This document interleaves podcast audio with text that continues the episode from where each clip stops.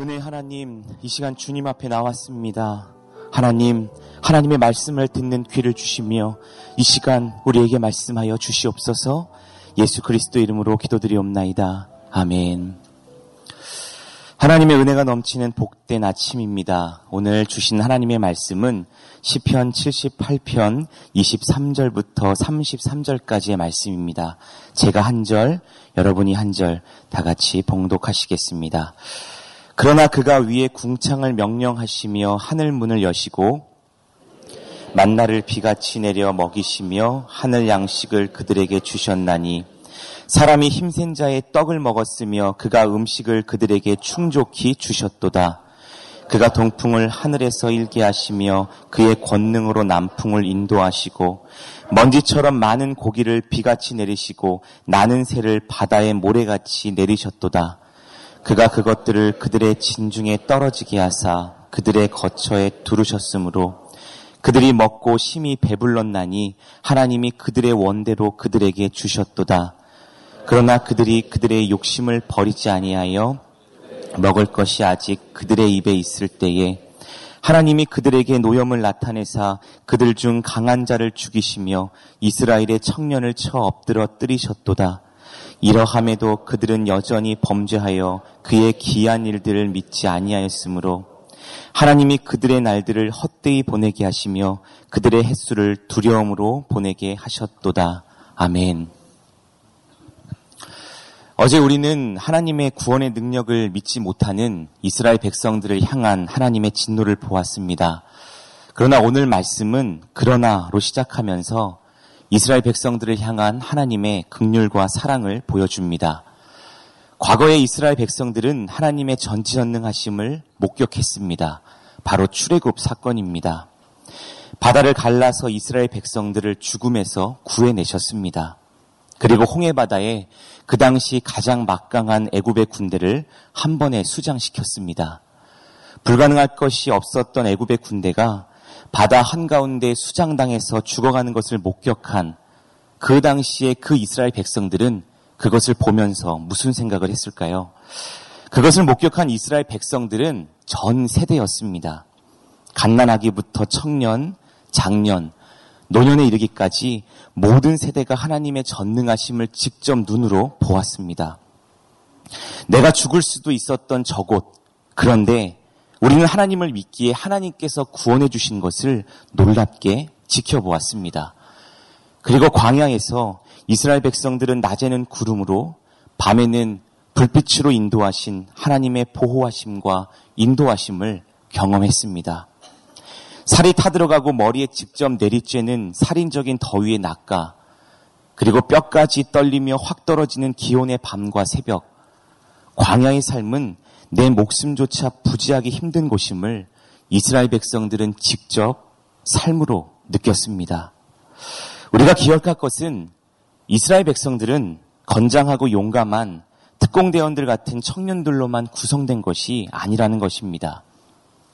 부모의 절대적인 돌봄이 없으면 안 되는 갓난아기부터 이제 죽음을 준비하는 육체가 쇠약한 노년층, 이렇게 모든 세대가 생명이 없는 광야에서 함께 살아간 것입니다. 그리고 하나님께서는 이 모든 세대를 하나님의 전능하심으로 세밀하게 간섭하시면서 돌보셨고 함께 하셨습니다. 참새 한 마리도 하나님의 뜻이 아니면 떨어지지 않기에 이스라엘 백성들이 경험했던 하나님의 돌보심은 은혜 그 자체였습니다. 이 놀라운 하나님의 돌보심은 출애굽의 시작부터 약속의 땅으로 들어가기 직전까지 계속되었습니다. 그런데 이렇게 놀라운 하나님의 은혜에 대한 이스라엘 백성들의 반응은 어땠습니까?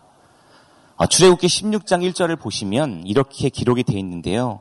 애굽에서 나온 후 둘째 달 15일 바로 출애굽한 지 불과 한 달이 넘지 않은 시점에서 이스라엘 자손의 온 회중이 원망하고 불평하기 시작했습니다. 그 광야에서 모세와 아론에게 원망했습니다. 뭐 잠깐 생각해 보면 광야의 삶이 그만큼 녹록하지 않은 환경이었고 이스라엘 백성의 신앙이 아직은 성숙한 단계가 아니었다라고 생각할 수도 있습니다. 그렇지만 그 이스라엘 백성의 모습이 지금 현재 우리의 모습은 아닐까 생각해 보게 됩니다. 어느 날 제 딸인 하은이와 아내의 대화를 엿들었습니다. 어, 하은이는 7살인데요. 요즘 만화를 무지 좋아합니다. 그래서 아내는 하은이가 좋아하는 만화를 시간을 정해놓고 약속해서 보여줍니다. 그런데 약속했지만 하은이가 유치원에서 돌아오고 나서 이렇게 묻습니다. 엄마 지금 만화하지 않을까요? 몇 시 할까요? 지금이 그 시간 아닐까요? 그럼 엄마는 그 시간 아니라고 몇 시에 하니까 조금만 기다리라고 그러면서 아이들이 먹을 밥을 이렇게 합니다. 그랬더니 하은이가 이번에는 이렇게 물었습니다. 그런데 만화가 그때 안 하면 어떻게 해요? 엄마가 다 알아봤다고 편성표를 다 알아보고 그렇게 꼼꼼하게 알아봤다라고 하은이에게 말해도 하은이는 어디서 이런 대어 이런 단어를 들었는지 만약에 있잖아요. 엄마 만약에 만약에 만약에 라고 하면서 계속 물었습니다. 저는 하은이의 모습을 지켜보면서 하은이 앞에서 우리의 모습도 이렇게 했구나라고 생각했습니다. 하나님께서 약속해 주셨음에도 불구하고 우리는 조급해서 묻고 또 묻습니다. 이스라엘 백성들도 낮에는 구름 기둥으로 밤에는 불 기둥으로 놀라운 하나님의 기적을 그냥 삶으로 간접이 아닌 직접적으로 보고 체험했음에도 불구하고 그것은 하나님께서 함께 하시고 돌보시는 것을 눈으로 보고 잠들면 아침에 그 모든 것들을 경험했음에도 불구하고 만약에 라고 하면서 하나님을 믿지 못합니다. 그리고 순간 감사가 사라지고 불평과 불만이 생깁니다. 하은이도 만화를 볼 때만큼은 아니 보기 직전까지는 절실해지다가도 보고 나면 또 아쉬워합니다. 그리고 또 엄마를 원망하고 불평하고 불만합니다. 엄마는 하은이 그런 마음을 잘 압니다. 그러나 하은이의 바람대로 만화를 하루 종일 보여주면 어떤 부작용이 일어날지도 잘 알고 있습니다. 사랑하는 성도 여러분, 하나님은 모든 것을 다 아십니다. 그렇게 우리는 우리의 아빠 되신 하나님께 우리의 삶을 온전히 맡겨야 합니다. 그것이 믿음입니다. 그렇게 물과 양식이 없어 불평하는 이스라엘 백성에게 하나님은 바로 은혜로 응답하셨습니다. 하나님은 이스라엘 백성들의 끝없는 불신앙과 원망에 진노하셨지만 그럼에도 그들에게 하늘 문을 열어주시고 만나를 주셨고 매출하기를 충분히 공급하셨습니다. 하나님은 우선 불평하는 이스라엘 백성의 필요를 채워주셨습니다. 그리고 불평하는 이스라엘 백성에게 심판이 아닌 은혜로 응답하셨습니다. 하나님께서는 하늘 문을 열어서 만나를 비같이 내려주셨습니다. 그리고 애굽에서 북으로 이동하던 메추라기를 동남풍을 불게 하셔서 몰아주셨습니다. 나는 새인 메추라기를 티끌과 바다 모래같이 내려주셨습니다. 그것은 비와 같이 바다 모래와 같이 우리의 셈으로는 도저히 헤아릴 수 없이 많은 방대한 양을 내려주신 것입니다. 이에 관련하여 모세가 하나님께 묻는 장면인 민수기 11장 21절부터 21, 22절까지의 말씀을 다 같이 보시겠습니다. 우리 다 같이 읽겠습니다. 모세가 이르되 나와 함께 있는 이 백성의 보행자가 60만 명이온데 주의 말씀이 한 달 동안 고기를 주어 먹게 하겠다 하시오니 그들을 위하여 양떼와 소떼를 잡은들 조카오며 바다의 모든 고기를 모은들 조카오리까. 그 당시에 셈으로 가장만 60만 명이면 가장에 딸린 식구들을 간단하게 4명으로 계산해도 약 240만 명입니다. 이스라엘 백성 전체가 그 정도의 어마어마한 인원이었습니다. 그런데 이에 대한 모세의 질문에 하나님께서는 이렇게 말씀하십니다. 이어서 23절 말씀도 다 같이 읽겠습니다. 여호와께서 모세에게 이르시되 여호와의 손이 짧으냐 내가 이제 내 말이 내게 응하는 여부를 보리라. 모세는 하나님의 전능하심을 안다라고 하면서도 하나님께 감히 이렇게 물었던 것입니다. 그런데 하나님은 이런 모세에게도 너무나도 친절하게 은혜로 말씀하십니다. 여호와의 손이 짧으냐? 내가 이제 내 말이 내게 응하는 여부를 보리라. 여러분 하나님의 은혜는 이처럼 제한이 없습니다. 우리의 생각과 이성을 뛰어넘습니다. 그런데 우리는 모세처럼 지금의 내게 맡겨진 고난과 원망들을 하나님께 원망하면서 따지기만 하고 있지는 않습니까? 하나님의 것들을 제안하면서 우리의 생각으로 계산하고 있지는 않느냐라고 하는 것입니다. 하나님이 어떤 하나님이십니까? 예, 하늘과 땅을 만드신 창조주이십니다. 그 하나님의 은혜는 무한하며 무궁하십니다. 이스라엘 백성들은 이러한 하나님의 은혜를 매일 매순간 경험했습니다. 여러분, 그것이 중요합니다. 그리고 하나님께서는 이스라엘 백성들에게 가르쳐 주고 싶었습니다. 무엇을 가르쳐 주고 싶었냐 하면 내가 너희의 하나님이고 너희들은 내 영광을 보게 될 것이다. 라고 말씀하시면서 이스라엘 백성들의 믿지 못함을 계속해서 기다리시고 또 가르쳐 주셨다라고 하는 것입니다. 출애굽기 16장 6절과 7절 말씀 우리 다 같이 읽겠습니다. 모세와 아론이 온 이스라엘 자손에게 이르되 저녁이 되면 너희가 여호와께서 너희를 애굽 땅에서 인도하여 내셨음을 알 것이요 아침에는 너희가 여호와의 영광을 보리니 이는 여호와께서 너희가 자기를 향하여 원망함을 들으셨습니다. 우리가 누구이기에 너희가 우리에게 대하여 원망하느냐. 아멘. 이스라엘 백성들은 저녁이 되면 하나님께서 애굽에서 인도하셨음을 알았고 아침이 되면 하나님의 영광을 보았다라고 말씀하십니다. 광야에서의 삶은 매일 매 순간이 하나님이 어떤 분인지에 대해서 알아가는 이스라엘 백성들에게 있어서는 학습의 시간이었습니다. 그 학습은 제한적이지도 않고 간단하게 말해 기적이 일어나는 놀라운 연속의 시간이었습니다. 그런데도 이스라엘 백성들은 원망했습니다. 그리고 하나님은 그들에게 은혜로 말씀하셨습니다. 우리 출애굽기 16장 12절 말씀도 같이 보기를 원합니다. 내가 이스라엘 자손의 원망함을 들었노라. 그들에게 말하여 이르기를 너희가 해질 때에는 고기를 먹고 아침에는 떡으로 배부르리니 내가 여호와 너희의 하나님인 줄 알리라 하라 하시니라. 하나님께서 계속 반복적으로 이스라엘 백성들에게 무엇이라고 말씀하십니까? 내가 여호와, 내가 여호와, 내가 너희들을 죽음에서 건졌고 내가 바로 그 하나님이다.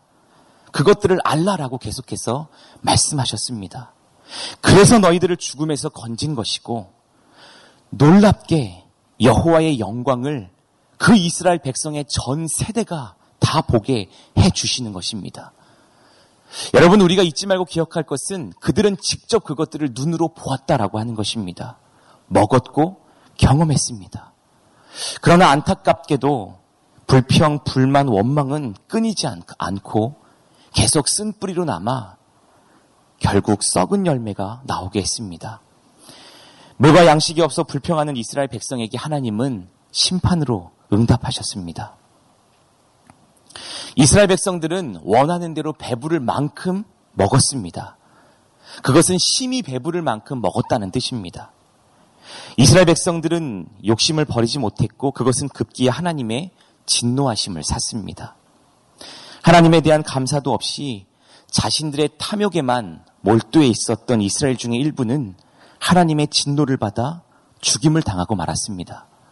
아무리 신체적으로 강했던 살찐자와 청년이라도 하나님의 그 무서운 심판을 견딜 수 없었습니다. 오늘 시편 본문 말씀 32절과 33절 말씀인데요. 우리 이 말씀 다 같이 읽겠습니다. 이러함에도 그들은 여전히 범죄하여 그의 기한 일들을 믿지 아니하였으므로 하나님이 그들의 날들을 헛되이 보내게 하시며 그들의 횟수를 두려움으로 보내게 하셨도다. 이스라엘 백성들은 믿지 않았습니다. 물론 모든 사람들이 다 그랬던 것은 아니었습니다. 어, 민수기 11장 4절에 보시면 그들 중에 섞여 사는 다른 인종들이 탐욕을 품음에 이스라엘 자손도 여러분 불평 불만은 불신으로 이어집니다. 그리고 그것은 공동체 전체를 병들게 했습니다. 하나님께서 이스라엘 백성들의 삶에 개입 하셔서 원하는 것을 풍성하게 주셨지만 결국 그것은 그들의 믿음과는 전혀 상관이 없게 되었습니다. 이스라엘 백성들은 울면서 말했습니다. 다시 울며 이르되 누가 우리에게 고기를 주어 먹게 하랴. 하나님의 그 경험하심을 이미 느꼈음에도 불구하고 또 울면서 그 불평, 불만이 함께 전이가 되어지고 그래서 모든 세대가 다 울면서 누가 우리에게 고기를 먹게 하랴.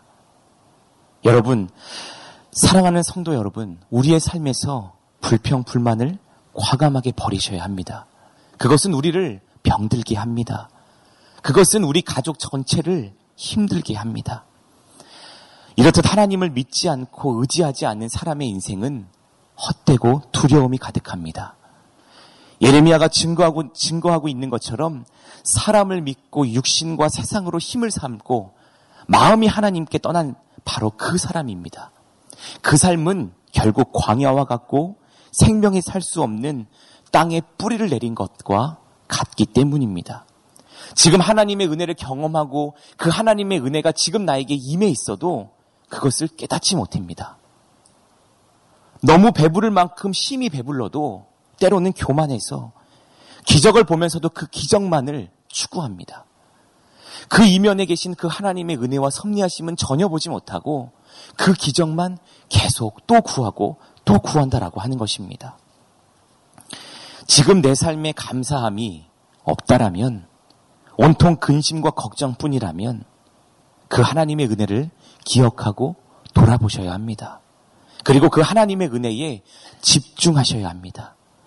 하나님께서 나를 어떻게 지금까지 돌보셨는지, 아니, 지금 내가 호흡하며 내가 지금 이 자리에 있는 것이 얼마나 놀라운 하나님의 은혜였는지를 조금만, 아니, 오늘 새벽에 차를 타고 오는 그것만 기억하셔도 하나님의 은혜라는 것이 너무나 절절하게 느껴질 것입니다. 여러분, 이것은 신약 시대에도 동일했습니다. 창조주 하나님께서 사람의 몸으로 오셨음에도 예수님을 직접 보면서도 그들은 변하지 않았습니다. 마태복음 11장 20절 말씀에 보시면 예수께서 권능을 가장 많이 행하신 고울들이 회개하지 아니하므로 그때에 책망하시되 예수님께서는 회개하지 않는 도시들에 대해 책망을 하셨습니다. 예수님께서 권능을 가장 많이 행하셨는데 그것은 그것을 보면서 회개하고 하나님께 돌아오라는 것이었는데 사람들은 그러지 않았습니다. 회개하지 않고 더욱 교만했습니다. 결국 예수님께서는 그들을 책망하셨고 구원의 기쁜 그 복된 하나님의 그 복음은 실제 그들이 아닌 어린아이와 같은 마음을 갖고 있는 낮고 낮은 자들에게 들렸고 임했습니다. 우리는 우리의 삶 속에 이미 풍성하게 임한 그 하나님의 은혜를 돌아보고 기억해야 합니다. 그렇지만 또 어느 순간 내 삶에서 구원의 감격이 사라지고 말씀에 대한 은혜와 열심이 약해질 때 나도 모르게 아니 내가 알면서도 불구하고 세상을 따라가고 하나님께 불순종하게 되는 내 모습도 발견할 수 있습니다. 그럴지라도 우리의 약함을 그때 하나님께 올려드려야 합니다. 하나님의 손 위에 올려드릴 때 하나님께서 그 약함을 강함으로 바꿔주심을 믿어야 합니다. 여러분, 감사는 내 상황과 환경을 바라보는 것이 아니라 그것을 하나님께 올려드림으로 하나님께 내 시선을 고정하고 집중하는 것입니다. 그것이 하나님을 의지하는 삶입니다. 앞서 예레미야가 사람을 의지하는 사람을 가리켜 광야의 삶이라고 표현했다면 하나님을 의지하는 사람은 물가에 심어진 나무와 같다라고 증거합니다. 그렇게 하나님을 의지했더니 여러분 더위도 옵니다. 그리고 가뭄도 옵니다. 하지만 그 전과는 다르다라고 하는 것입니다.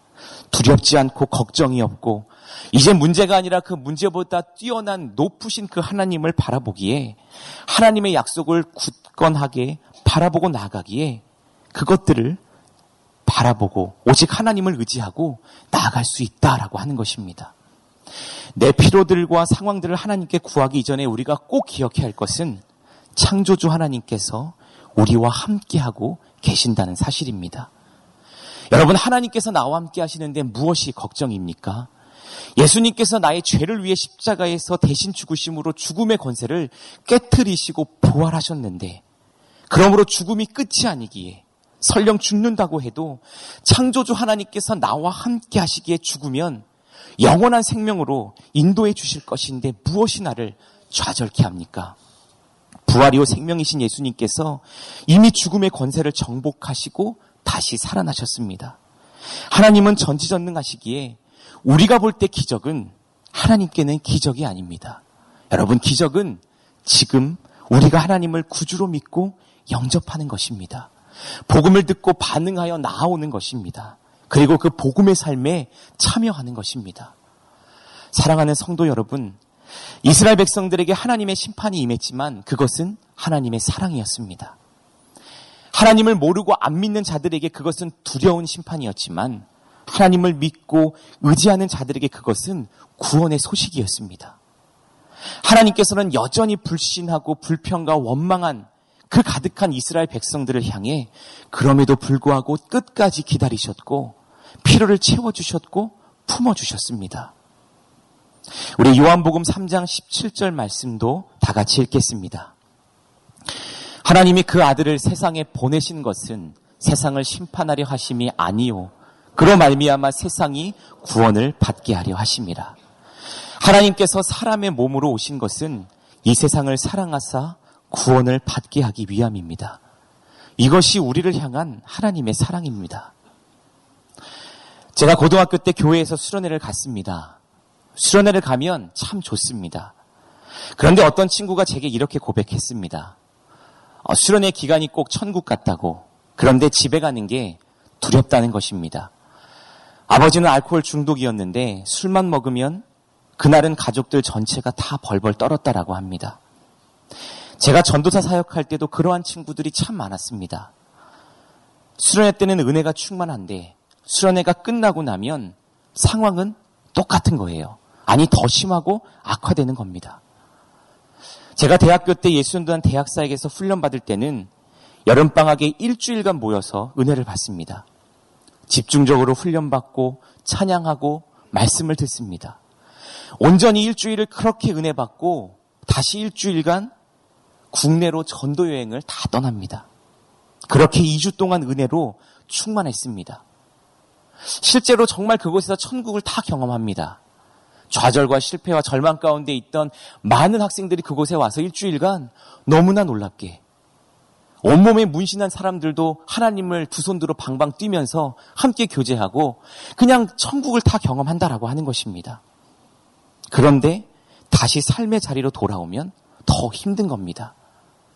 그런데 사실은 계속 그것들이 반복되고 반복될수록 제가 깨달았던 것은 그리고 제가 실제로 하나님께 배웠던 것은 하나님께서 수련회에만 계셨던 것이 아니고 언제나 나와 항상 함께 계셨다라고 하는 그 사실입니다. 힘든 집안에서도 직장에서도 캠퍼스에서도 하나님께서는 언제나 나와 항상 함께 계셨더라고요. 그것을 깨닫고 나니까 똑같은 상황인데도 내가 달라졌음을 느꼈습니다. 보는 시각이 달라지니 모든 것이 은혜구나 라고 하는 것을 깨달았습니다. 견뎌지고 견딜 수 있고 그게 힘듦이 아닌 감사와 은혜로 바뀌더라고요. 하나님께서 그저 나와 함께 계시는 것, 그것만으로 만족하게 되더라는 것입니다. 내 신앙이 그래서 전과는 달리 영적인 성숙으로 자라가니까 쓰고 썩은 열매가 아니라 이제 달고 결실이 풍성한 열매가 맺어지더라고요. 하나님의 은혜가 이미 임했음에도 이스라엘 백성들은 몰랐습니다. 그들은 여전히 불평과 원망을 했습니다.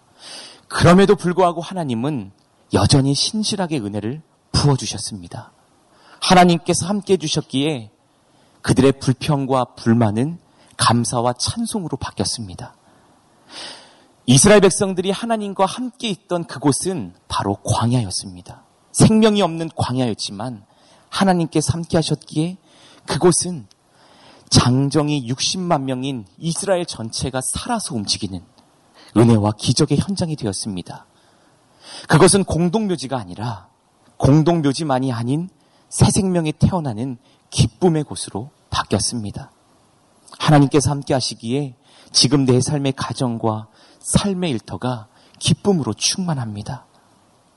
사랑하는 성도 여러분, 오늘 하루 하나님의 그 은혜가 충만히 임해서 기쁨과 감사와 감격이 회복되는 한 날 되기를 간절히 기도합니다. 다 같이 기도하겠습니다. 사랑의 하나님, 감사드립니다. 감사드립니다라고 계속해서 고백하며 나아갑니다. 하나님, 믿음이 없던 우리를 용서하여 주시옵소서. 내 삶에 이미 모든 것이 하나님의 은혜이고, 내가 이미 그 하나님의 은혜를 경험하고 있음에도 불구하고, 그것을 전혀 모른 채, 아니, 잊어버린 채 살아가고 있는 내 자신의 모습을 주님 두 손 위에 올려드립니다. 하나님, 이스라엘 백성들의 불평과 불만과 그 원망에도 불구하고 하나님은 하나님의 놀라운 은혜로 그들에게 함께 하셨습니다. 하나님의 그 신실한 그 사랑, 하나님 내가 이 새벽에 그 하나님의 그 신실한 그 사랑을 붙잡기를 원합니다. 하나님, 하나님의 그 팔만을 붙잡습니다. 전지전능하신 하나님의 손을 붙잡고 나가니 하나님 나를 하나님의 은혜로 다시금 회복시켜 주시옵소서. 내 불평과 불만과 원망을 하나님 감사와 찬송과 은혜로 바꾸어 주시옵소서. 하나님, 오직 하나님의 은혜를 찬양합니다. 이스라엘 백성들의 그곳은 광야였지만 하나님께서 함께 하셨기에 그것은 광야가 아닌 하나님의 놀라운 충만한 풍족한 땅이었음을 고백합니다. 이스라엘 백성들의 그 은혜가 지금 동일하게 우리와 함께하고 있음을 하나님 내가 믿음으로 고백하며 나아가오니 하나님 이 시간 놀랍게 일하시고 역사하여 주시옵소서 오늘 하루도 그렇게 감사함으로 나아가는 우리 모두가 되기를 원합니다. 예수 그리스도 이름으로 기도 드리옵나이다. 아멘.